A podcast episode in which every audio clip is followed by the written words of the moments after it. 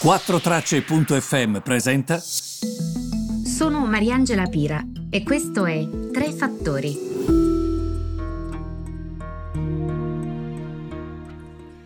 Ciao a tutti, come vedete dietro non ho la mia fantastica redazione che amo, ma ho mm, una delle pareti di casa mia, perché sono in smart working, quindi spero che anche voi siate a casa. Eh, ringrazio... Mm, Sky, sono molto orgogliosa di far parte di questa azienda perché stiamo dando un servizio informativo pazzesco con gli inviati in prima linea, ehm, con tutti eh, che lavorano dalla mattina alla sera senza sosta, ma nello stesso tempo Sky è un'azienda che tiene alla nostra sicurezza e a rispettare le indicazioni che il governo sta dando. Quindi è giusto ogni tanto stare a casa e lavorare da casa da qui svolgo nel mio piccolo ancora una volta questa, questa pillola informativa. Tornerò su questo argomento alla fine.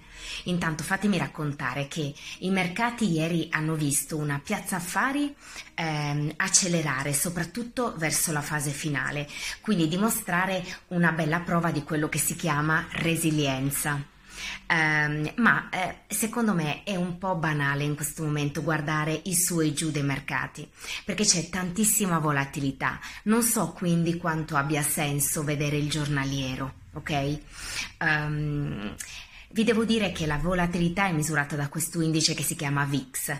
Più questo indice sale, più significa che c'è tanta volatilità, quindi movimenti in alto e in basso dei mercati che sembrano come in una giostra impazziti mentre invece quando questo indice VIX scende significa che il mercato è più calmo, non quello che stiamo vivendo in questi giorni, come potete immaginare.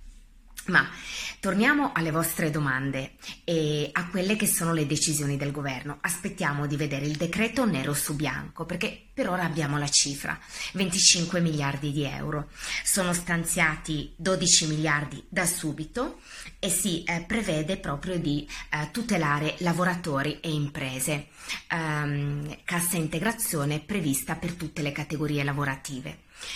Mi avete scritto in tanti, vi cito tutti Eh, ho cercato di raggruppare le vostre richieste, ok? Però siccome queste pillole sono viste, i nostri TG sono visti, è giusto anche darvi voce. Cococò, che vorrebbero migliori ammortizzatori sociali ehm, le associazioni sportive, per esempio dilettantistiche, ma in generale proprio i lavoratori sportivi.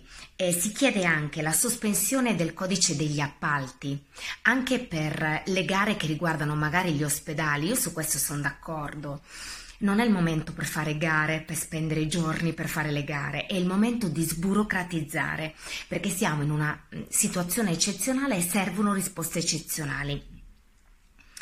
E, ehm, perché vi dico questo? Perché è giusto che queste misure tocchino anche tutto quel popolo che vi ho nominato adesso e soprattutto anche delle partite IVA, perché sono quelle che non sono rappresentate dai sindacati e che spesso giocano la loro partita da soli e che hanno bisogno in questo momento di tutele, di ammortizzatori sociali anche per loro, perché non è giusto che alla prima scadenza paghino le tasse quando non stanno lavorando. E attenzione, non è che perderanno, hanno già perso, perché il barbiere che non lavora ha già perso, l'estetista che non lavora ha già perso, il il piccolo imprenditore che ha il bar ha già perso. Quindi potrei fare migliaia di esempi e anzi vi invito a continuare a scrivermi perché in questo nostro mestiere di servizio pubblico stiamo cercando di dare voce a tutti voi. Voi vi chiederete 25 miliardi che l'Italia mette sul piatto sono tanti, ne avrebbe potuti mettere di più. Vedete perché è un problema avere un debito così ingente? Come nasce il debito? Nasce quando fai deficit un anno, fai deficit il secondo, fai deficit il terzo, deficit, deficit, deficit e nasce questo ingente debito. Come nasce il deficit? Un paese ha le entrate, le tasse, le uscite, le spese che ha per la scuola, per la sanità.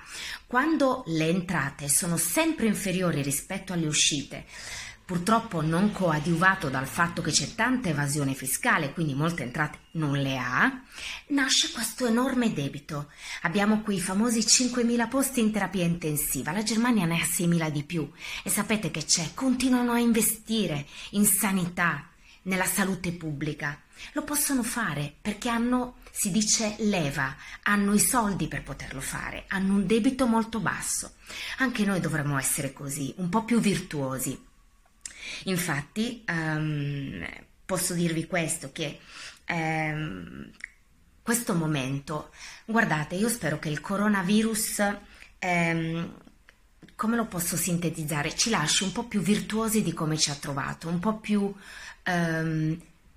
che ci lasci migliori rispetto a come ci ha trovato, che ci permetta di investire nella sanità, che ci permetta di, um, di guardare a, alle infermiere, alle ricercatrici, ai dottori, di pagarli il giusto. Quindi magari questa lezione ci servirà.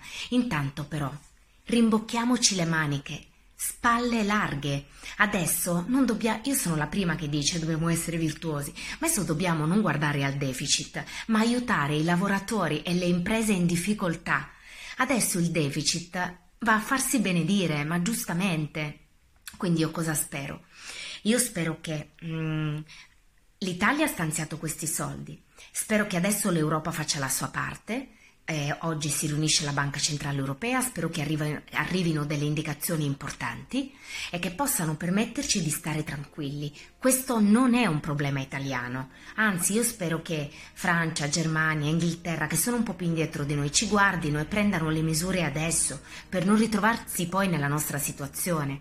Quindi io spero che tutti insieme, l'Europa se non è unita adesso, quando deve essere unita? Adesso serve una risposta europea, servono dei fondi aggiuntivi a quelli che noi abbiamo e che ci permettano di tutelare tutte le categorie dei lavoratori. Infine un abbraccio va al nostro Renato Cohen, che è risultato positivo al coronavirus, come sapete, che è un grande collega, una persona fantastica. Ehm, io mi gli ci auguro tanti caffè insieme, tante risate. Mm, Insomma, che torniamo come eravamo. Vi mando un bacio.